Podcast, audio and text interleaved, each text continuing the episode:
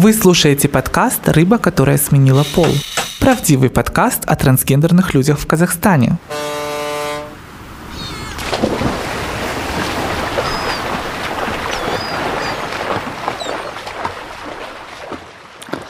Здравствуйте, дорогие друзья! Здравствуйте, наши прекрасные, любимые слушатели! Мы так рады снова вернуться к вам с нашим новым выпуском подкаста «Рыба, которая сменила пол».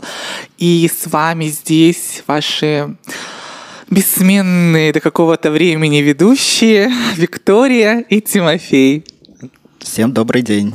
А, Тимофей, сегодня у нас очень а, провокационный выпуск, на мой взгляд. Ты не считаешь так? Неужели?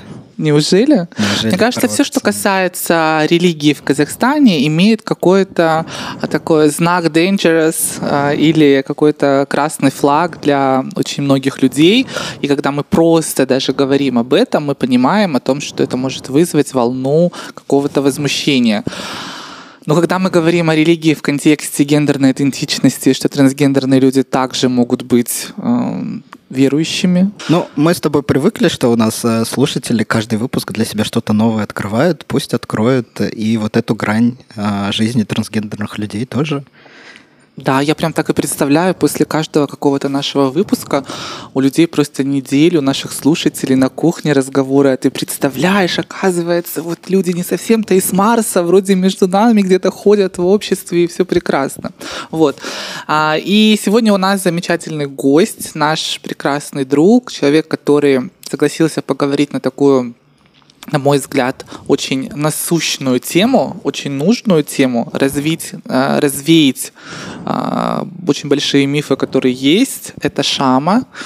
Всем привет. Привет, очень рада тебя здесь мы видеть, слушатели слышать. Да, я, я думаю, что мы, как всегда, начнем с нашего традиционного вопроса и спросим у нашего гостя э, о том, как начался его как происходил, да, трансгендерный переход. А, и, ну, и просто представиться, рассказать немножко о себе, то, что ты бы хотел, чтобы наши слушатели знали. Ну, здесь, наверное, не получится вот так вот взять и просто... Ну, вот так начался, потому что это сразу начинается тема религии. А, Отлично, я у нас тема религии. Так родился что... в достаточно такой обычной казахской семье, где вроде как бы верим, но как бы как большинство казахов верят, да, номинальная вера, скажем так, то есть какие-то традиции придерживаемся, но при этом там не углубляемся. А, поэтому я еще старший вот ребенок, лет до шести все было нормально достаточно, то есть э, у меня была такая обычная среднестатистическая семья, вроде как счастливая, там меня вроде как просто любили, и вот как раз в этот момент, где-то вот там лет в 5-6, наверное, у меня начались вот эти вот вещи по типу, что мне просто не было непонятно, то есть, например, там уже начиналось какое-то минимальное деление на мальчиков девочек, и когда меня относили не к мальчикам, у меня возникал такой вопрос, а почему? То есть мне никто толком не объяснял никогда вот этого деления полов и так далее. То есть у меня мама, она максимально обходила как-то эту тему сюда стороной, она не любила об этом говорить. Любая половая тема для нее была табу. Поэтому мне никто этого так особо и не объяснял, а потом вот у меня начались вот эти вот моменты, но они очень быстро закончились, потому что а, когда мне было 7 лет, мой отец принял ислам, и он его принял прям так э, сразу, сразу глубоко, э, прям как отрезал от всего, что было раньше. То есть раньше он был таким обычным мужчиной, он там мог пойти выпить с друзьями, мог пойти там погулять, даже с мамой они иногда там выпивали по чуть-чуть. То есть я не говорю, что выпивка это, соответственно, типа неверующий человек, но просто к тому, что он ну, никогда у него не было ничего такого радикального в голове. Но вот э, когда мне было 7 лет, он принял ислам. И после этого моя жизнь кардинально поменялась, прям на 180 градусов, потому что если до этого я просто чувствовал, что вот я ребенок, которого любят просто априори, потому что я их ребенок, то после семи лет я стал как будто личным проектом моего отца. который начал относиться ко мне как э, к своему пропуску в рай, скажем так. То есть в исламе считается, что если твой ребенок как-то недостойно прожил эту жизнь, то на том свете с тебя спросят за него. То есть как он прожил жизнь, что он сделал, научил ли ты ему всего, что нужен был, передал ли ты ему все знания о религии, то есть смог Если ли... ребенок не прожил жизнь да, правильно, то есть не сам отец. Отец свою жизнь, конечно, должен прожить правильно, но он еще несет ответственность за мою жизнь. По крайней мере, за то, чему он научил меня, что он в меня вложил. И, ну, в исламе достаточно радикально с этим вообще, как бы, отношение к детям, отношение к институту брака, оно достаточно сложное. И вот э, все мои какие-то вот эти вот трансгендерные вещи чуть затупились, не сколько потому, что я перестал себя так чувствовать, сколько потому, что другое вышло на передний план. У меня была дисфория не сколько гендерная, сколько дисфория от того, что вот есть идеальный облик мусульманина, который ты должен как бы придерживаться и которому ты должен соответствовать, а ты ему не соответствуешь, соответственно, конечно, потому что тебе 10 лет, и как ты можешь быть э, всем вот этим вот идеалом, которые от тебя ждут. И начались проблемы по типу, что ну, я не мог спать очень много. Э, то есть подросток, да, 12-летний ребенок, я лежал, я мог там до 5, до 4 утра не спать, потому что я просто боялся кары небесной за все мои плохие свершения, за все, что вообще как бы я делаю не так. У вас в семье это практиковалось? То есть вы, папа тебе каждый день что-то говорил, да? Да. Вот нас... у меня по, в связи с этим вопрос, как бы ты боялся кары небесной или ты все-таки отца боялся? А это вот, знаешь, это всегда такое 50-50, то есть никогда не бывает такого, что стопроцентно ты боишься или того, или всего. Плюс у меня еще в детстве была прям, знаете, такая не то что одержимость отцом, но скорее это было прям глубокое уважение какое-то. Мне было дико важно, чтобы он мной гордился, чтобы он меня принимал, чтобы э, просто я у него вызывал вот ну, гордость отцовскую, да. И у нас всегда в семье был какой-то культ отца, то есть вот то, что отец говорит, это всегда стопроцентная истина непреложная. Он самый умный человек на свете. Он самый хороший человек на свете. И, значит, мне хотелось, во-первых, как бы радовать его, радовать маму, что я вот такой хороший. Во-вторых, конечно же, мне хотелось попасть в рай, а не попасть в ад. А каждый день буквально мне читали лекции о том, что вот какой страшный ад, как мы должны жить, и вот что ты все делаешь неправильно, там Э, тебя ждет вот это, вот это. Плюс у меня родители соблюдали правила наказания как бы самого непосредственно сейчас, потому что в исламе считается, что если ты наказание потерпишь в этой жизни, в той жизни оно уже не будет таким или страшным, или его не будет вообще, потому что ты раскаялся. И, соответственно... А за, что, за что тебя наказывали? Да, вообще за самые разные вещи. Ну, вы же знаете, детей. У меня были очень строгие устои в семье. То есть мне запрещалось смотреть телевизор, мне запрещалось сидеть в интернете. У меня не было там телефона с доступом к интернету вообще лет до 15 лет. То есть, ну да, это все было прям очень строго, и, соответственно, когда ребенку столько ограничений ставишь, конечно, он начнет их как-то обходить пытаться. И эти ограничения, они как бы ну, преподносились так, что это в религии, да, запрещено? Да, ну, в большинстве своем, да. То есть там не смотреть телевизор, потому что по телевизору показывают всякую непотребщину, а у тебя мозг еще не сформированный, ты будешь смотреть только то, что вот нами как бы одобрено, то есть как этот... Роскомнадзор. Роскомнадзор, да. А, вот. Только проверенный контент, который точно они знают, что там ничего такого не будет. А, в то же время они считали, что даже проверенный контент на долгий период раз, разлагает твой мозг, то есть ты можешь только читать книги, там что-то полезное изучать. Discovery можешь смотреть, окей, хорошо, типа все остальное не надо. А, мне нельзя было смотреть вообще никакое кабельное телевидение, вот кроме того же Discovery. И какие-то, может быть, исламские каналы, если отец их подключал на тот период. А Discovery почему разрешали? А потому что научпоп. Научпоп можно. Но если там что-то шло про то, что человек произошел от обезьяны, тогда нельзя. Там еще выборочные программы были. Ну или мне давали смотреть, но при этом сидели рядом со мной и объясняли, вот здесь они неправы, они заблуждаются, теория Дарвина это неправда и так далее. То есть, и, конечно, когда у тебя неокрепший детский мозг, то ты во все это веришь. И я на самом деле, честно, я до сих пор не знаю до конца, я верю искренне в существование Бога, вообще в религиозные все эти догматы, или просто я хотел, чтобы родители меня любили и чтобы они меня принимали. А скажи, а касательно именно того, там, как себя должен ребенок вести, именно, например, девочка, да, там, или мальчик, и в чем разница? Говорили ли тебе что-то об этом, как это трактуется в религии? Ну вот, э, наверное, поэтому у меня не было сильной гендерной дисфории там лет до 15-14, потому что В детстве меня не воспитывали ни как девочку, ни как мальчика, меня воспитывали как мусульманина. То есть разницы не делалось. Там не делалась разница, девочка должна быть такой или там мальчик должен быть таким. Говорилось единственное, что мусульманин, истинно верующий мусульманин делает только так, больше никак. Поэтому у меня, говорю еще раз, дисфория была больше в том плане, что у меня не соответствовал я вот этому вот э, образу идеального мусульманина. Поэтому все мои вот эти трансгендерные проблемы и неприятие себя, они, конечно, были по чуть-чуть, то там, то тут всплывали, но они не давали о себе толком знать, потому что пока я сильно верил, я другим занимался в своей голове, и у меня даже не было времени как-то сесть и подумать, а что я вообще чувствую там на самом-то деле, потому что очень много требований ко мне выдвигалось.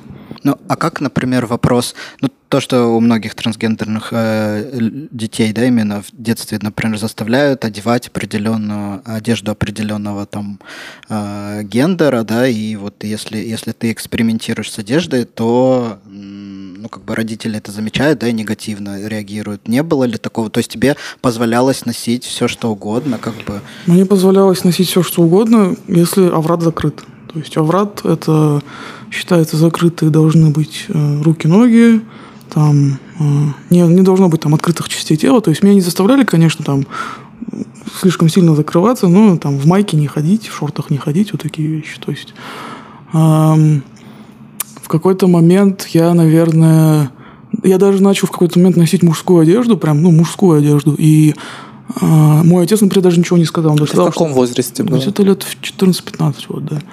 Да, вот. И мой отец ничего мне не сказал, он даже сказал, что мне идет, что хороший стиль. А хиджаб не заставляли? Нет, не заставляли. У меня мама покрытая, но меня никогда не заставляли. У меня была такая идея, мне даже хотелось. Опять же, потому что, наверное, мне хотелось, чтобы они мной гордились. Но потом я понял, что это не мое.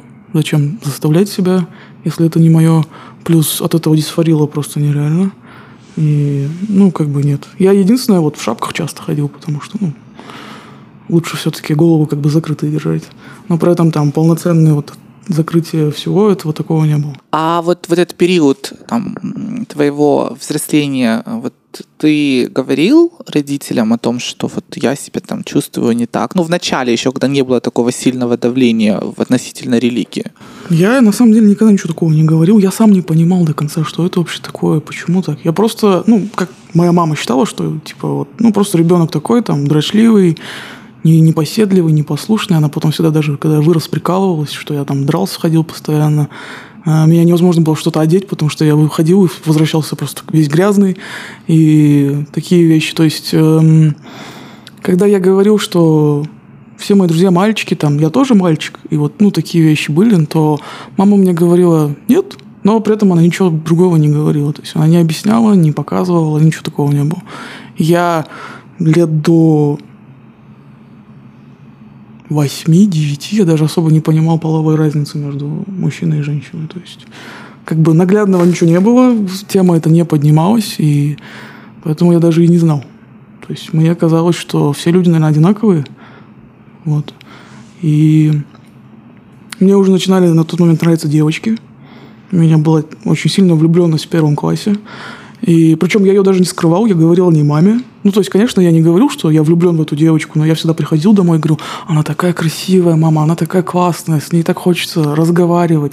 Она как солнышко, говорю, она заходит, и всем так хорошо становится. И мама абсолютно спокойно на это реагировала. То есть, может быть, она это воспринимала как детскую восторженность просто дружбы. А, и она даже поддерживала там, мое желание там, дарить ей какие-то подарочки, вот такие вот вещи, то, что я хотел с ней сблизиться. Но, опять же, моя мама никогда не была настолько верующая, насколько мой отец. То есть я за что всегда уважал мою маму, то что она не ставила в первую очередь религию над там, детьми, над э, любовью к нам. То есть она, конечно, тоже могла там и нотации читать, и ругать, и плакать, и обижаться, но при этом она все равно всегда на первое место ставила наши потребности, там, э, наше состояние ментальное тут, и так далее. Потому что я столкнулся с очень многими там вещами в своей жизни. То есть, ну, меня очень сильно травили в детстве, когда я в школу пошел во втором классе. А, и когда я приходил домой, я рассказывал об этом семье, конечно, когда ребенок приходит домой, он хочет поделиться, а, то отец меня просто затыкал на полусловие. Он говорил, что если все против тебя, значит, ты что-то делаешь не так. Ну, не может быть такого, чтобы тебя травили просто за ни за что. Ты делаешь что-то не так, ну, займись собой в первую очередь, не надо тут ни на кого жаловаться, как он говорил, еще сплетничать, хотя я не считаю это сплетней, ты же рассказываешь о том, что с тобой происходит. Вот. Но мама никогда так не делала, мама, может, при нем ничего не говорила, но потом отводила в сторону, ты и жаловался, она там с тобой могла посидеть, поуспокаивать тебя, то есть вот так вот. И у меня сложились с мамой очень такие теплые, доверительные отношения. И я ей не открывался не потому, что я боялся ее реакции, или потому, что я ее боялся, или потому, что я думал, что она будет меня ругать. Я не открывался только потому, что я очень переживал за ее состояние. То есть мне очень было важно, чтобы она не нервничала, а я знал, что она будет нервничать, она такой человек, она все приносит, ну, переносит очень близко к сердцу. И я ей ничего не говорил просто потому, что я боялся, что она этого не переживет, не примет, даже если скажут, что все хорошо, будет там ночами плакать, страдать, вот этого я не хотел. Поэтому, когда я себя осознал, я себя осознал очень поздно, на самом деле, где-то полноценно, на лет только в 18 до меня дошло вообще, что это такое, как это называется, потому что до этого я даже не знал, что такие люди вообще бывают. Мне казалось, что у меня крыша едет, что со мной что-то не так. Потому что, ну вот, смотришь на обычных людей, да даже вот на девчонок, пацанок, да, вроде как бы они, да, такие, но при этом они же не чувствуют себя неприятно, когда их называют женщиной, там, не чувствуют какие-то вот такие вещи, там, и мне казалось, что реально у меня крыша едет, что-то со мной не так, и, наверное, надо все это в себе забить максимально. То есть у меня был период максимально ухода там, в какие-то феминные вещи, просто чтобы вот не думать об этом. Он мне дался вообще очень тяжело. Он был дурацким, я выглядел по-дурацки, я вел себя по-дурацки, и выглядел это, наверное, со стороны тоже очень неестественно. В какой возраст это был? Это вот было лет в 16, 16 плюс-минус 15. А вот в тот момент, когда у тебя, ну, как бы вот эти твои переживания по поводу гендерной идентичности все-таки начали на первый план выходить, как это с твоей религиозностью как бы совмещалось? А, как это, а, может быть, тебя подталкивало переосмысливать ее? Ну, совмещалось очень плохо. Вообще никак не совмещалось, потому что в исламе считается, что мужчина должен быть мужчиной, и женщина должна быть женщиной. То есть там по типу, что женщина вообще даже... Если углубляться прям в корни ислама, то там написано даже, что женщина не должна брюки носить, а мужчина не должен носить золото, шелк. Ну вот, до абсурда доходящие вещи. И если в моем детстве мне никогда ничего этого не говорили, потому что в первую очередь хотели воспитать достопочтенного мусульманина и все такое, то лет вот в 14-13 начались потихоньку вот эти вот вещи. Так себя не веди, так нельзя. Гендерные. Да, гендерные. Плюс еще меня самого очень смущали многие вещи, потому что нас заставляли много читать религиозной литературы, трактования Корана, э, какие-то суры, хадисы, плюс у меня родители сунниты. Это означает, что живешь не только по тому, что написано в Коране, но еще живешь по догматам, которые сформированы из жизни пророка. То есть вот как пророк жил, так тебе и надо жить, там буквально один в один все повторять. Если он делал так-то, то ты должен делать так-то, и за это тебе тоже воздастся на том свете. Интересно, у нас есть закон за э, навязывание религии в детском возрасте? Запрещающий. У нас только чувство верующих защищает в одностороннем порядке. Ага, все понятно. Но просто я думаю, что когда, ну, это мое убеждение, что, конечно же, все у нас имеют право на самостоятельный выбор религии и так далее, но это должно касаться тоже и детей. Понимаешь, не имеет права на выбор религии, ему религию выбирают родители. Вот, пожалуйста, Аружан Сейн, детский омбудсмен, обратите на это внимание, потому что в Казахстане это большая проблема. На самом деле, как бы чисто номинально мне говорили, что вот ты, если не веришь, ты так и скажи, мы тебя трогать не будем. Но когда тебе 10-11 лет, и тебе говорят, если ты не веришь, так скажи с таким тоном, как будто если ты это скажешь, что ты гиблое дело, которое даже не надо вообще ничего делать с ним, конечно, ты так не скажешь. Плюс, конечно, я в то время даже и не осознавал, что я неверующий человек на самом деле. Я это начал понимать вот только в 16-17 лет, потихоньку-потихоньку. И вот потому что, опять же, не стыковалась. Не стыковалась моя гендерная идентичность, не стыковалась моя ориентация с религией. Я даже свою ориентацию, наверное, осознал чуть раньше, чем я осознал свою трансгендерность. Потому что, опять же, да, девочки мне нравились. И я понимал, что, ну, как бы в исламе так не должно быть. В исламе считается, что если даже ты не традиционной ориентации вот таким уж родился, то ходи и терпи всю жизнь если ты дос, ну, достоверный, я вечно это слово забываю.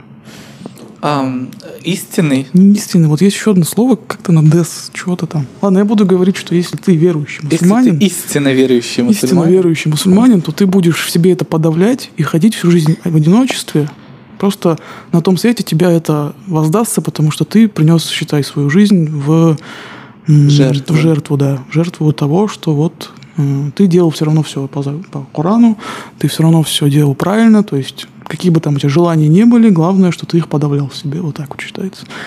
И у меня это в голове не стыковалось вот никак. У меня не стыковался тот факт, что, получается, Всевышний всех создал, Всевышний сделал нас всех такими, и при этом потом же Всевышний сам же нам предъявляет за это. То есть говорит, типа, ты почему такой, ты таким не должен быть, ты теперь терпи, ходи всю жизнь. Вот это мне вообще никак не... Ну, плюс в исламе есть правило «не убей», там, «не своруй» и так далее. А это не относится ни под что из этого. И А вот мне в, в этом, в этой связи интересно, то есть, э, окей, пон- понятные а, требования, которые предъявляются самому человеку, да, ты должен терпеть, как бы никак это не проявлять. Как насчет а, других верующих, как они должны реагировать? Вот они знают, что ты, например, гомосексуальный человек, как они должны реагировать? То есть, имеют ли право они там применять к тебе какое-то насилие? а, Наказание. да, наказание, или они также должны как бы это вместе с тобой Смириться. терпеть, да, смириться, что вот ты такой и ничего не делаешь. Если ты поводу. просто гомосексуальный человек, который при этом не спит с другими мужчинами, это относится обычно именно к мужчинам, практикующим секс с мужчинами, да, потому что а, о женщинах в исламе вообще достаточно немного, она используется чисто как объект. Да, вообще о нас нигде немного.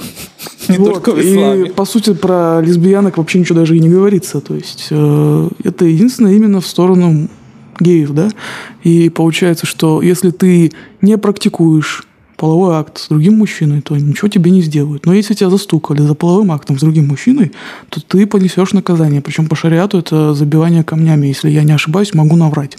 Я уже давно не читал это все и чуть-чуть забываю такие вещи, но вот насколько я помню, да, это забивание камнями. То есть ты можешь рассказывать о том, что у тебя есть такие влечения, что у тебя есть такая вот, а, ну, говорить о своей э, сексуальной ориентации, там, своим друзьям, коллегам, но если они тебя не поймают, ты как бы они знают, и все в порядке. Э, Это как, порядке это это как по сложно. букве шариата, да? То есть по букве шариата вообще никого нельзя ни за что не бить, не У нас просто нет если- можно забить. Ну, Но камнями, это, да. это после суда. После суда. Причем А. обязательно должно быть два свидетеля для этого всего дела. То есть это очень такие вот пограничные вещи, да? То есть, да, по шариату тебе никто ничего не должен делать, если ты просто ходишь и никого не трогаешь. Но в то же время всем понятно, что если ты пойдешь в исламское общество и заявишь об этом открыто, то ничего хорошего с тобой не случится. То есть это просто соображение безопасности. И не важно, что не было суда и не было свидетелей, все равно опасность будет грозить Конечно. такая же. Очень мало мусульман, которые живут именно прям вот по букве шариата один в один. То есть, во-первых, ислам, да и любая религия, это такая вещь, которую каждый трактует чуть по-своему. Индивидуально. Так как удобно. Да, да Как так как ему удобно. удобно, как ему хочется, поэтому если они с чем-то не согласны, они это могут спокойно в сторону отмести, а вот то, с чем согласны, они это прям раздуют до максимальности и потом будут тебе еще в лицо этим тыкать. И вот я, наверное, сейчас звучу как э, хейтер, да, или религиозный ненавистник и так далее, но я просто вот, опять же, я вырос в этом, я очень много меня заставляли вещей делать, которые я не хотел, которые я не понимал, не принимал. Но на самом деле к религиозным людям я негативно не отношусь. Э, Моя сестренка очень религиозный человек, глубоко религиозный, при этом она э, знает обо мне, она принимает меня. Моя мама религиозный человек, который знает обо мне, принимает меня. И я считаю, что религия не помеха быть просто нормальным, хорошим человеком. Главное, чтобы ты не навязывал эту самую религию другим людям. И все. И вот эм, когда я наконец себя осознал, когда я наконец понял, что на самом деле со мной происходит, я это понял, потому что я начал читать об этом в, интернете. У меня наконец-то тогда был уже доступ к интернету, да? Как, Как это произошло? Как тебе разрешили? А вот так вот я просто пошел э, учиться. Сначала типа что для учебы, потом там, ну надо же списываться по учебе, и вот так потихоньку, потихоньку, потихоньку, а потом я уже в 17 лет работать пошел. Соответственно, там уже какие-то ограничения ставить мне вообще глупостью было бы. И вот так, ну, плюс еще, знаете, со временем мой отец чуть помягче стал. Если на мое детство, на мой подростковый период пришлось прям самые жесткие его вот эти вот требования, самые глубокие вот эти радикальные иногда даже вещи, то чем старше я становился, и чем старше становились мои младшие, тем как-то вот все помягче и помягче он тоже становился. Может быть, он просто устал тоже. Столько требований предъявлять и к себе, и к своим детям. Может быть, это просто с возрастом тестостерона поуменьшилось, я не знаю. Но вот суть в том, что сейчас мои младшие живут достаточно нормально. То есть не как я совсем. Твои братья и сестры? Да, у меня есть младшая сестренка и братишка. К ним таких требований не предъявляется, как к тебе? Когда мы росли, у меня сестренка у меня младше на 4 года, то, конечно, это было как нам двоим. Но сестренка всегда была отцовской принцессой, он ее всегда там немного так по-другому к ней относился совсем. И поэтому основные шишки всегда на меня летели. Плюс еще я считался непослушным ребенком, на которого, соответственно, тоже поэтому типа, больше и нагонялась жути. И она, она просто всегда была очень тихая такая, сама по себе. Э, она не разговаривала особо, ей вообще ничего не надо было, лишь бы ее не трогали, вот она своими делами там занимается и все. Поэтому, конечно, она особо-то и внимания не привлекала в этом плане. То есть Отец считал, что с ней все нормально, и что это я ее порчу на самом деле. Он всегда мне предъявлял, что вот я не только сам такой неплох, плохой, нехороший, так я еще и своих младших тоже вот учу плохому примеру. Ой, у нас со старшими всегда так. Я тоже, я тебя понимаю. Ну, а возвращаясь э, как бы к вопросу э, осознания своей гендерной идентичности и то, как это повлияло на твои религиозные взгляды, как бы э, стало ли вот это осознание, осознание того, что в твоей гендерной идентичности тебя внутри религии не признают, стало ли это а, тем толчком к тому, что ты в итоге отказался как бы от религии, да, и стал там менее верующим или совсем неверующим?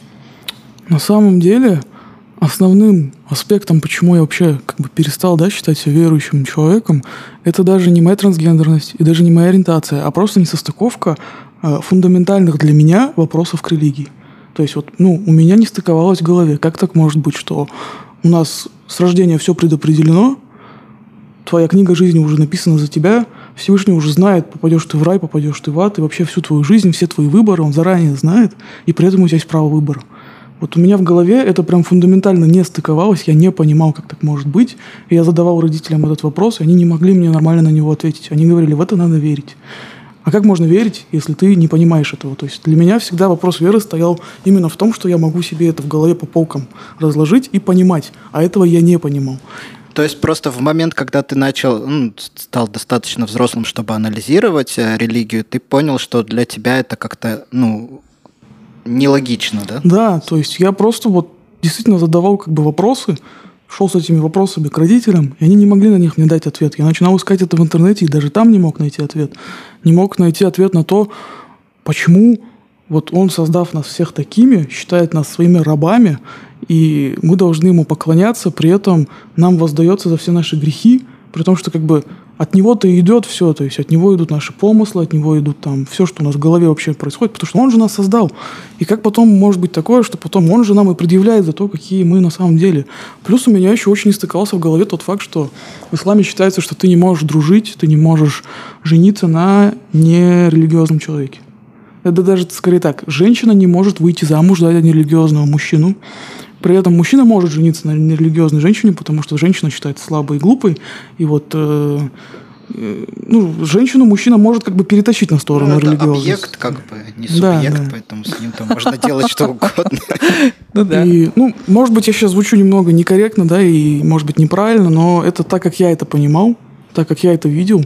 И, может быть, там какие-нибудь религиозные люди со мной не согласятся и приведут какие-то другие доводы. Многие вообще считают, что в исламе женщину на самом деле уважают и защищают. Но я такого не увидел. По крайней мере, не в нашем обществе, по крайней мере, не с тем, как трактуется ислам у нас. Или просто единицы, которые действительно там уважают женщин, но это редкость. А вообще сам ислам считает, что да, вот так вот. И у меня в детстве были и друзья русские ребята, и друзья неверующие. И мне всегда отец говорил, что это не настоящие друзья. То есть с неверующим ты не можешь построить дружеских отношений, потому что дружить тоже надо во имя Всевышнего. Это тоже в моей голове еще никак не стыковалось. И вот э, а, они мне говорили, что неверующие люди, они все делают чисто из эгоистичных побуждений, а верующие все делают ради Всевышнего. Это разные вещи. Тогда у меня возник в голове вопрос. Я говорю, слушайте, ну, например, э, человек, да, э, делает искренне какое-то хорошее дело, помогает кому-то. Верующий делает это, зная, что на том свете ему потом за это Прилетит плюсик, да. Есть типа. это корысть, да? А, а неверующий, говорю, будет же делать это просто потому, что он хочет сделать хорошее дело. Говорю, вот ты где, говорю, здесь вот это вот ваше вот то, что ты делаешь, это бескорыстно. Где логика? Да, где логика? Они говорят, нет, это не так. у нерелигиозного человека всегда есть какие-то сокрытые помыслы, всегда есть какая-то другая мотивация. Вот он хочет, чтобы его хвалили, он хочет, чтобы там э, говорили, какой он хороший, может быть, он хочет самоутвердиться, еще что-то. Я говорю, ну а вдруг он делает это анонимно, да, вот как пожертвование анонимное. Где здесь самоутверждение? А тогда личное самоутверждение, что он хочет вот свою гордыню как бы покормить. И вот это в моей голове вообще никак не стыковалось, вот абсолютно. И вот э, я потихоньку-потихоньку начал выходить из ислама, так по чуть-чуть, по чуть-чуть, по чуть-чуть. Я, я и в детстве это особо, если честно, никогда там прям супер намаз не читал. Я больше уходил и делал вид, что я намаз читал. А вот э, я помню, что, по-моему, это было то в 2015 году э, выпустили фетву наше казахстанское верховное духовенство, да, которое говорит о том, что э, там мусульмане не должны там менять пол, да, как-то так. Да, да, было. помню, помню. Вот, э, Помнишь ли ты там, обсуждали ли вы, например, с родителями Нет, вообще, такие я даже вещи? не знал этого. Доходили ли до вас Нет. вот эти вот новые заветы нашего? Чтобы вы понимали, в моей семье это не обсуждалось от слова совсем. То есть это иногда какие-то комментарии отца, причем он использовал слова голубой или розовый, вот эти вот вещи. Э, вот настолько это все было, то есть никак вообще. То есть это может быть какой-то шутливой форме, там, когда мы смотрели что-то юмористическое, э, и все. То есть никак вообще тема секс-просвета, тема ориентации, идентичности никак не поднималась и не обсуждалась. Только в плане высмеивания какого-то там, что вот на Западе они там вообще все поехавшие, там ходят мужики, делают вид, что они женщины. Вот так он говорил всегда. И это тоже сильно повлияло на мое принятие себя, потому что мне казалось, что это значит, что эти люди ненормальные. Поэтому значит, что я ненормальный. И я даже не, даже не то, что я думал, что если они ненормальные, я ненормальный. Я даже не сопоставлял вот этот факт, что есть трансгендерные женщины. Ну, потому что в целом больше трансгендерные женщины же в медиа, да, освещаются, да, видимы. И я даже не сопоставлял, что вот эти трансгендерные женщины, которые там крутятся в масс-медиа, в СМИ и так далее, что это и есть почти то же самое, что я такое. Я не понимал этого. Я вообще не знал, что бывают трансгендерные парни. И когда я начал все это осознавать и понимать, и принимать для себя, э, это мне очень тяжело далось именно в том плане, что я не знал, как вообще дальше жить с родителями, как говорить об этом. Я не знал, как дальше жить с родителями при этом быть неверующим человеком. Я это скрывал. То есть я не делал вид, что я верю, но при этом я ничего не говорил. Я просто ходил, работал, я в то время учился, плюс работал, и я приходил домой очень поздно, ложился спать, утром опять уходил, на выходных старался дома не показываться. То есть моя, моя коммуникация просто с семьей свелась к минимуму, потому что я не знал, как с ними говорить, потому что каждый раз, когда мы с отцом о чем-то говорили, лет с моих 17-16, мы просто спорили и ругались постоянно очень крупно, потому что у меня уже не было такого, что авторитет отца – это все закон. Я уже начинал понимать, что он иногда говорит абсолютную чепуху, просто пользуясь тем, что вот мы не особо шарящие в этом вопросе, поэтому мы просто все проглотим и такие, да-да, папа же самый умный. А когда я начал просто читать, просто смотреть, я начал понимать, что он часто несет какой-то абсолютный бред. И когда я начинал с ним об этом спорить, он всегда на меня дико обижался. Он потом говорил, что вот мне лишь бы там свою точку зрения доказать, я никого не слушаю. При этом он делал абсолютно то же самое. А, Критическое мышление у тебя взяло верх. ну, может быть, это, может быть, что-то еще юношеский максимализм. Мне хотелось ему доказать, что он не прав. Мне хотелось, чтобы он хотя бы раз признал, что да, я был неправ, а такого никогда не было. Даже когда я был прям стопроцентно прав, я приносил ему на бумажке распечатанные доказательства, я говорил, вот, папа, смотри, видишь, это на самом деле так. Он просто мог посмеяться и все. И все равно сделать вид, что ничего не было, такого не было. Никогда, никогда я в своей жизни не услышал от него «прости, я был неправ». Это вот слова, которые мне всегда очень хотелось услышать, которые я от него ни разу так и не услышал. И Я думаю, сейчас очень у многих. Триггернуло. Да-да-да. Ёкнуло что-то. И вот если в мои 17, там я ходил с ним, постоянно ругался, 17, 18, 19 даже, то плюс-минус 19-20 лет я уже устал. Я устал от него, я устал от его взглядов, от его зашоренности. Устал от того, что, что бы я себе не говорил, всегда это все воспринималось в штыки. Вот я скажу что-то, и все. И типа, это я не прав, и я повел себя не так, и вообще что ты тут говоришь. И он вообще слушать никогда не хотел нас особо. То есть у нас в семье считалось, что за столом разговаривают родители, а дети сидят тихо и слушают. А я по природе своей, особенно в малом возрасте, я был крайне общительный человек, прям экстраверт такой. Со всеми хотелось мне поговорить. И, конечно же, первые люди, с которыми ты хочешь обсудить какую-то тему, это твои родители. И когда я за столом пытался как-то вклиниться в разговор, что-нибудь сказануть, он говорил, что ты мне можешь сказать нового? Я и так все это знаю давно, и все это слышал. И он просто меня вот так затыкал и говорил, типа, Если не, хочешь, не можешь сказать ничего умное, тогда молчи. Вот так он говорил. И в какой-то момент я уже просто вот устал от всего этого. Плюс я начал видеть, что он то же самое делает с моим младшим братишкой. Также затыкает его. Если я уже просто сам сидел, молчал, потому что не хотел с ним разговаривать, то младший мой, он тоже вот такой общительный, хочет получить какой-то фидбэк, хочет, чтобы его тоже послушали. И он тоже так же начал его затыкать, вот прям один в один. И меня это уже начало прям сильно бесить. Я потом отводил братишку в сторону, говорю, ну давай ты мне расскажешь, я тебя послушаю. Потому что мне бы хотелось, чтобы в моем детстве был такой человек, который бы вот так мне сделал. Это была моя мама на самом деле. Но мне бы хотелось, чтобы была какая-то отеческая фигура, которая бы это делала, а не моя мама. И вот эм, я как раз в тот момент познакомился со своей девушкой. А, она жила в России на тот момент, мы познакомились по интернету.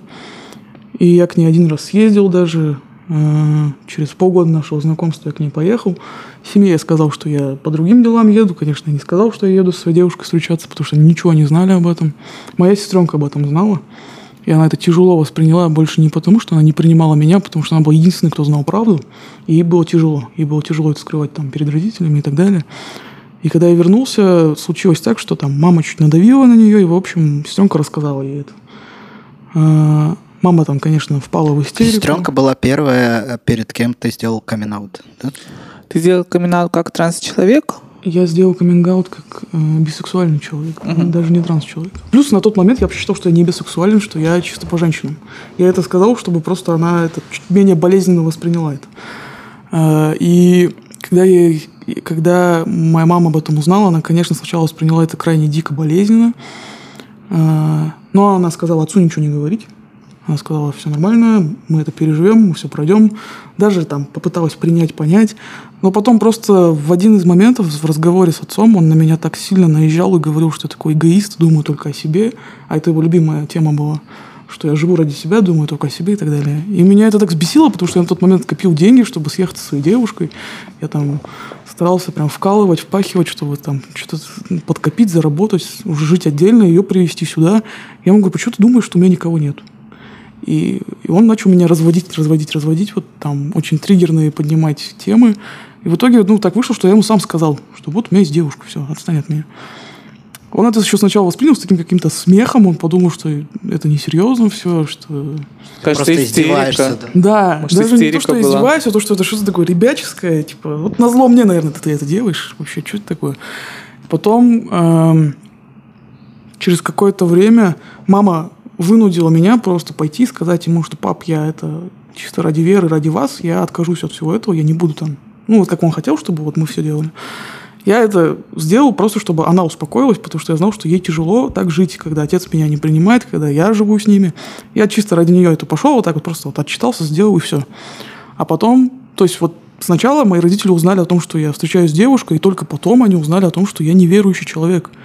И это случилось именно так, что просто с мамой у меня возник какой-то разговор, она начала мне что-то говорить, я говорю, мама, отстань от меня, я говорю, я не верю в это больше. Если ты, говорю, до сих пор не заметил, я не верю в это больше.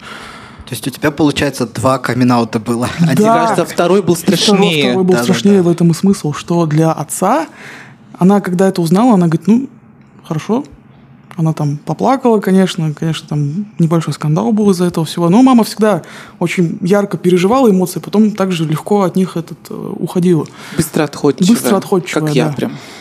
И она сказала, я говорю, что надо папе это сказать, говорю, тоже, потому что я говорю, я так больше не могу. Я сказал это отцу, он это воспринял крайне болезненно, прям крайне болезненно. Я никогда своего отца таким не видел. То есть для него это было просто как рушение всего. Это был первый раз, когда увидел, что мой отец заплакал. Проект провалился, да? Это был первый раз, когда он заплакал. И, а до этого умирали родные, да, случались вообще страшные вещи, он никогда не плакал. Тут я говорю, что я больше не верую, и он заплакал. И после этого год мы не разговаривали совсем. От слова вообще. То есть он делал вид, что меня не существует. Я это признался, когда мне было вот 19 лет. И с 19 до 20 год я жил все еще дома, копил деньги, и в этот момент я просто как будто квартирант существовал. Потому что я приходил домой, я с ним вот так максимально не пересекался, то есть мы видели друг друга, здравствуй, здравствуй, и все, и расходились. И абсолютно не разговаривали. Он делал вид, что меня не существует от слова совсем. То есть он, он мне сказал, когда я сказал, что я не верую, он сказал, я тебя выгонять никуда не буду, живи пока хочешь в этом доме, но пока ты живешь в этом доме, ты живешь по этим правилам. То есть э, что бы ты там в своей голове не ходил, не думал, ты должен делать так, как надо. То есть вот э, не приходить домой слишком поздно, при детях ничего не говорить такого, чтобы я не был согласен с этим. Э, вот. Пока ты так делаешь, говорит, все нормально. Я, ну, я тоже в этот момент не мог уже сразу съехать, мне надо было накопить. Потом я накопил, я съехал от них. Когда я сказал ему, что я съезжаю, он сказал, хорошо, больше от меня никакой поддержки не жди. Считай, что ты все, ты на тропе самостоятельной жизни. И вот так вот началась моя самостоятельная жизнь, и я начал потихоньку открываться людям, потихоньку начал говорить о себе. И вот как раз, когда вот эти моменты происходили, что я собирался съезжать, как раз тогда я маме нормально до конца все о себе и рассказал, и объяснил, потому что она тоже до конца ничего не знала. И она сначала вообще не поняла. Она говорит, что?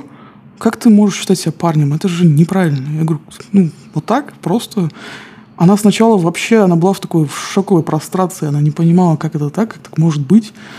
Э, потом она почитала литературу, она почитала, и она узнала даже, что вот в Иране э, трансгендерным людям государство оплачивает переход, делает операции за свой счет, и что вот считает, что ну хорошо, хочешь быть мужчиной, будь мужчиной, просто мы тебя сделаем полноценным мужчиной, вот так вот.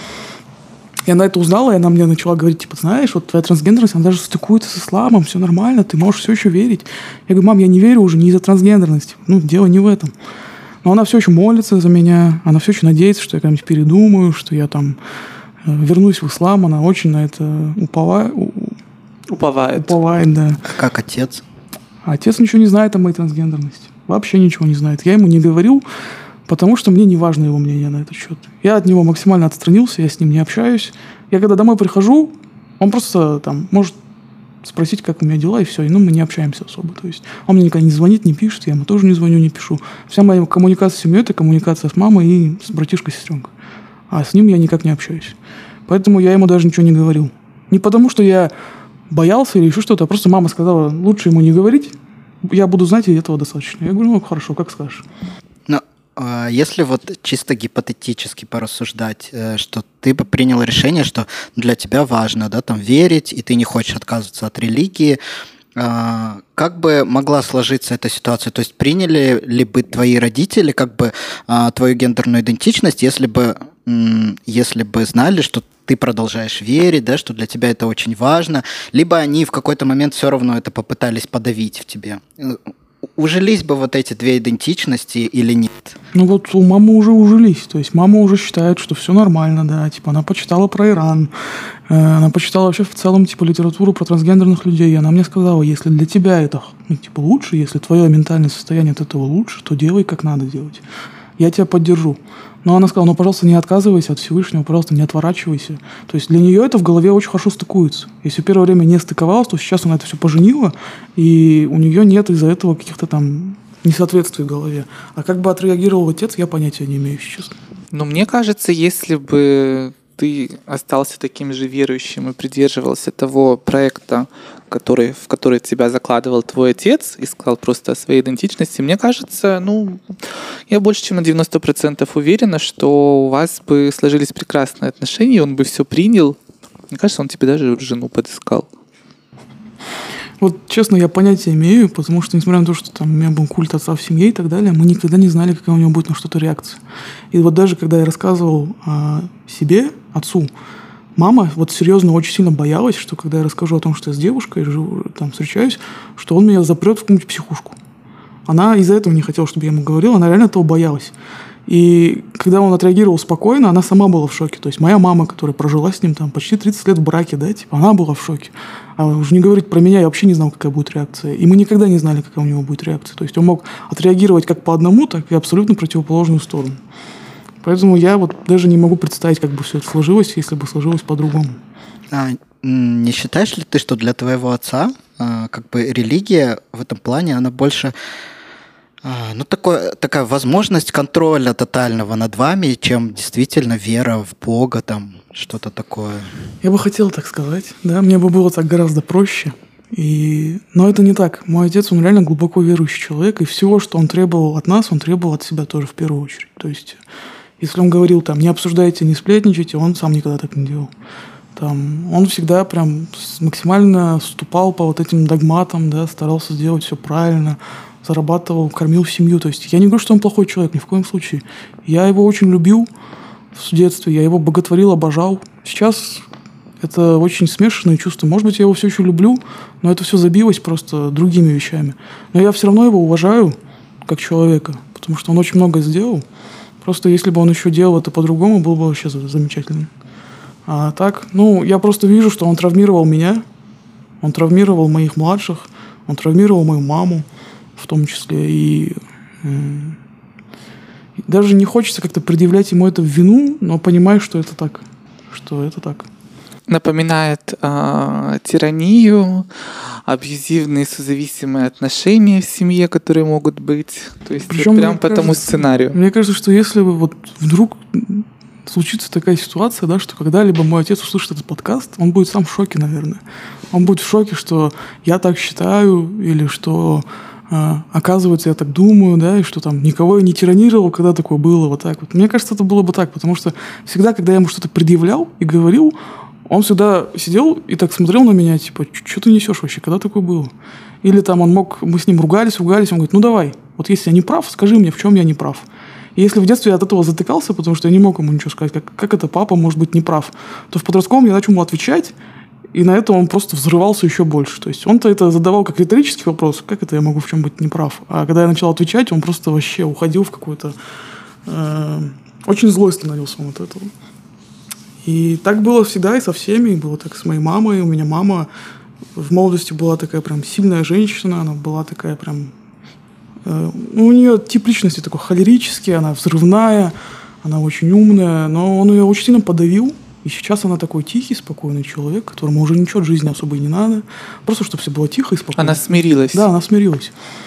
И я буквально в этом месяце позвонил ей и сказал, что я начинаю гормональную терапию. Я говорю, надо сказать отцу, говорю, мам, потому что, ну, типа, я выгляжу сейчас вот так, э, вот и да, у... как бы в какой-то момент вы же с отцом ну, продолжаете, я так да. понимаю, общаться. Вот ты придешь с бородой, я не знаю уже, да. вот, что, вот. как. То есть, э, ну, мне до этого, на самом деле, один мой друг сказал, ну, слушай, ну, ты сейчас так выглядишь, ну, да, у тебя бороды нету, но ты же выглядишь вот так, и он же как бы тебя ну, принимает. Ну, да, как парень, да. парень, подросток. Да. Он же тебя принимает, несмотря на это. Типа, может быть, он тебя и то примет. Я говорю, я не знаю. Не знаю, что он думает. Просто как-то мы даже ехали в машине, он на меня так посмотрел и говорит, ты что, бреешься? Я просто промолчал, он даже не знал, что на это ответить вообще. Просто такой странный вопрос был. Ты что, бреешься? Может, он заметил, что у меня какая-то щетина есть или еще что-то, я не знаю. И... И ну, то есть, я маме говорю, мам, тебе не кажется, что он просто делает вид, что он не знает, а на самом деле он прекрасно все понимает, догадывается, просто делает вид. Она говорит, я не знаю. Они не разговаривают об этом, они не разговаривают обо мне почти. И когда я маме сказал, что ну все, я собираюсь делать гормональную терапию, начинаю, что я говорю, надо ему сказать, говорю, я в один момент, ты как представляешь, приду домой с бородой, и он что скажет? Все нормально? И она говорит, ладно, дай мне подумать, дай мне решить, как это правильно ему преподнести, сказать. Я говорю, потому что я не хочу ну, прерывать общение с вами, там, с мамой, с братишкой, с сестренкой. И я говорю, ну, если я не смогу из-за этого приходить домой, ну, окей, не смогу приходить домой, просто буду с вами где-то на нейтральной территории видеться. Но, говорю, чисто для вас же мне бы хотелось, чтобы это было честно и открыто, чтобы вам же не приходилось от него это потом скрывать что мы в парк пошли, а на самом деле с тобой встречаются. Да, да, да. да это ужасно, конечно. Ну, на мне деле. на самом деле безумно интересно, чем как бы закончится история. И было бы классно да, потом снова встретиться, это обсудить. И может быть, кто его знает, вы придете к нам вместе с отцом, и мы поговорим. Ой. Услышим две стороны да, медали. Услышим родительскую сторону. Это же тоже всегда Поверьте, интересно. Вам бы не захотелось. Как, как происходили? Потому что, ну, я не верю, как бы, что вот родители, да, это, это очень частая такая тактика, делать вид, что проблемы нет, да, э, и считать, как бы, что чем больше ты ее игнорируешь, тем, тем скорее она сама как-то рассосется. Но я уверен, что у родителей всегда в голове какие-то процессы происходят, они об этом очень много думают, э, часто там винят себя, часто винят кого-то другого, и всегда очень интересно как бы услышать, да, эту точку зрения, что, как, как это происходило, как это принятие происходит будет. Но на самом деле, мне кажется, в какой-то момент он понял, что он очень много дров понаколол со мной, очень много всего сделал неправильно. Даже в том, как он запихивал мне религию в углотку просто через «не хочу». Поэтому я сейчас, когда домой приезжаю, я вижу, что с младшими себя так уже не ведет. Если мне запрещалось иметь компьютер, да, мне запрещалось смотреть телевидение и так далее, то У них такого нет, у них у каждого есть там своя комната, свой ноутбук, они сидят там, делают, что хотят, их не трогают. Им... Он, конечно, лекции все еще читает, все еще там это все делает и ставит меня всегда как негативный пример. Вот, а, я хотела спросить, а твои брат и сестренка, то есть братишка и сестренка, они как бы все знают тоже, они... Меня сестренка все знает. А, она в детстве была моим самым ближайшим человеком, то есть вот мы выросли вместе, и я всегда как-то за ней присматривал, меня оставляли за нее следить и так далее с малых лет. И у нас были крайне близкие отношения, то есть мы делились прям всем друг с другом, и, конечно, я делился с ней и этим тоже. И эм, потом, когда случилась эта ситуация, когда она рассказала маме без моего на то согласия, хотя сейчас я понимаю, что она была ребенком и что ей было тоже тяжело вот это все скрывать, потому что я ей запрещал ей рассказывать. Эм, после этого у нас отношения сильно ухудшились, то есть мы вообще перестали общаться, я съехал, и вот как я съехал, так мы и не разговаривали, не общались. А буквально несколько месяцев назад я ей первый написал, я сказал, давай встретимся. Кстати, после сеансов с психологом она мне посоветовала это. Я написал сестренке, сказал, давай встретимся, поговорим. И она, она сама была в шоке, что я вообще ее сам позвал там куда-то. Мы пошли посидели. Я ей рассказал о себе. И потом уже больше слушал. И когда я рассказал себе, она абсолютно адекватно восприняла. Это одна из самых адекватных, на самом деле, реакций на мой каминг среди вообще всего, всего, что я когда-либо рассказывал. Она не задавала никакие нетактичные вопросы. Она просто такая, а, ну да, это все объясняет. То есть ей просто все стало понятно. И у меня мамы тоже такая же реакция была. Через какое-то время она сказала, ну это все объясняет, потому что все мои там поступки в детстве, как я себя вел, как я себя одевался, там, как я говорил даже, все стало просто на свои места для них. И она такая, а ты, говорит, э, что дальше собираешься делать? Я говорю, ну вот так-то, так-то буду менять документы, говорю, гормональный, переход буду делать. Она такая, хорошо. И все, и она больше ничего не сказала. То есть ее религия, опять же, с этим не конфронтует, ей все равно.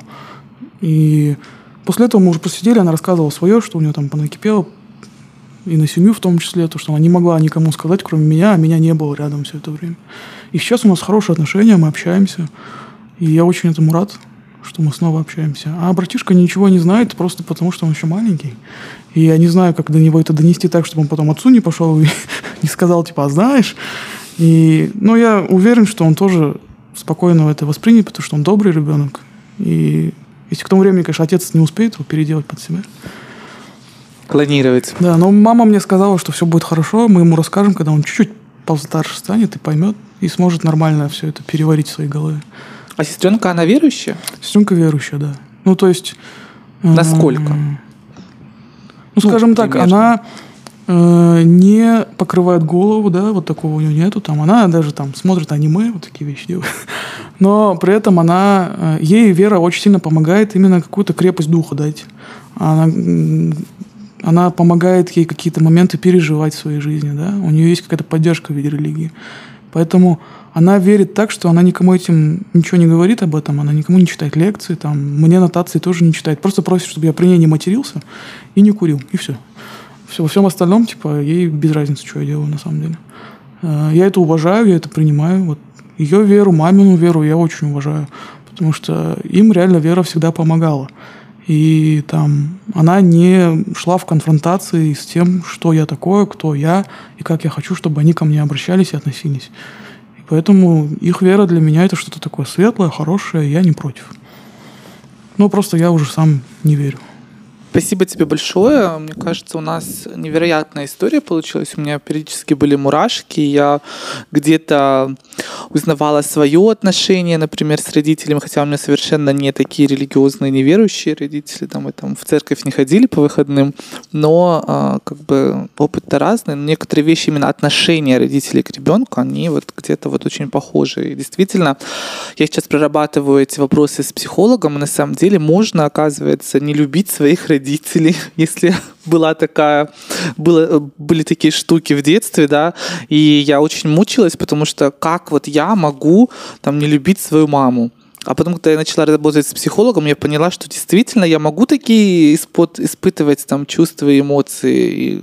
Просто у меня это в голове был такой конфликт. Там, я бабушку люблю больше, чем маму, например. И так не должно быть. То есть у меня... Потому что это все ну, вот это вот навязанное как бы представление о том, как мы должны относиться к своим родным. Вот, но может быть тогда э, в завершении э, ты дашь, может быть, какой-то совет или пожелаешь что-то нашим слушателям. Что, давай без совета. Ну да, не совета, а пожелание, наверное, для а, трансгендерных людей, которые, возможно, в такой же ситуации находятся, для родителей, что очень важно, а, чтобы они, возможно, прослушав, переосмыслили свое отношение в воспитании, в навязывании, наверное, чего-то. Это сейчас не только веры касается. Ну вот э, ко всем, кто столкнулся с чем-то подобным, с чем столкнулся я, я бы, наверное, хотел просто пожелать как бы не сдаваться, да, не пытаться в себе это затушить, засунуть поглубже, потому что потом аукнется, вернется еще болезненнее, еще хуже. И на самом деле, наверное, всегда думать в первую очередь о своей безопасности, да, то есть э, у меня все достаточно хорошо разрешилось на самом-то деле, я иногда вообще радуюсь, что я живым остался и так далее, да, но бывают ситуации абсолютно другие, да, бывает, что у людей вера совсем другая. И вот в первую очередь надо думать о своей безопасности. То есть не всегда каминг-аут, он как бы подразумевает то, что тебя, даже если не примут, то ты просто хотя бы в целостности да, сохранишься. Особенно если это касается, вот опять же, да, глубокой веры, агрессивной веры и так далее. Поэтому, ну, наверное, очень важно там в какой-то момент найти себе людей, которые принимают и понимают, опираться на это – и уже дальше просто по ситуации как-то двигаться, то есть смотреть, как воспримут, там, прощупывать почву, прощупывать почву.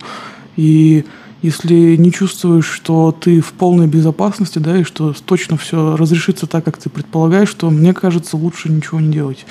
Потому что лучше сбежать, а потом уже постфактум так кинуть в догонку, типа, а знаете что?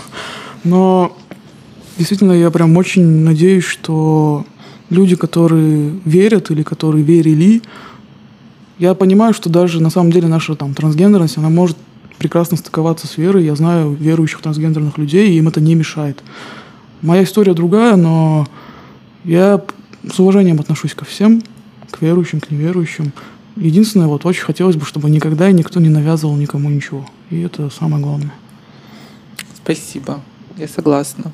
Да, мне кажется, я, я во-первых, стопроцентно поддержу э, тезис о том, что м, как бы вы не, не обязаны никому, не должны никому а, ничего рассказывать, делать никаких камин особенно если вы себя не чувствуете в безопасности. Ни сейчас, ни когда-либо вообще как бы ни у одного трансгендерного человека нет такого обязательства кому-то что-то о себе рассказывать.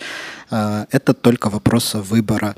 И, ну, мне кажется, на этой очень, как бы, на этом очень мудром да, пожелании мы можем закончить а, наш выпуск. И напоследок, как всегда, скажем, что мы рады всегда вашим а, письмам, вашим вопросам, вашим отзывам. А, пишите нам в социальных сетях, наш на Инстаграм. почту. Да, наш Инстаграм, который называется «Рыба и пол», и на нашу почту э, рыба и пол собака gmail.com. И в завершении я хотела напомнить, что э, в Конституции Республики Казахстан есть такая норма, что каждый имеет право на добровольный выбор религии, э, вероисповедания, и никто не имеет никого права принуждать к этому. Вот на этой прекрасной ноте ждем от вас сообщений. Аминь, как говорится. Аминь, да. Ну, главное, чтобы наши шутки все правильно принимали. Вот. А увидимся с вами в следующем выпуске. Спасибо всем огромное. С вами были Виктория и Тимофей. Увидимся в следующем выпуске. До встречи. Всем любви. Всем пока. Всем пока.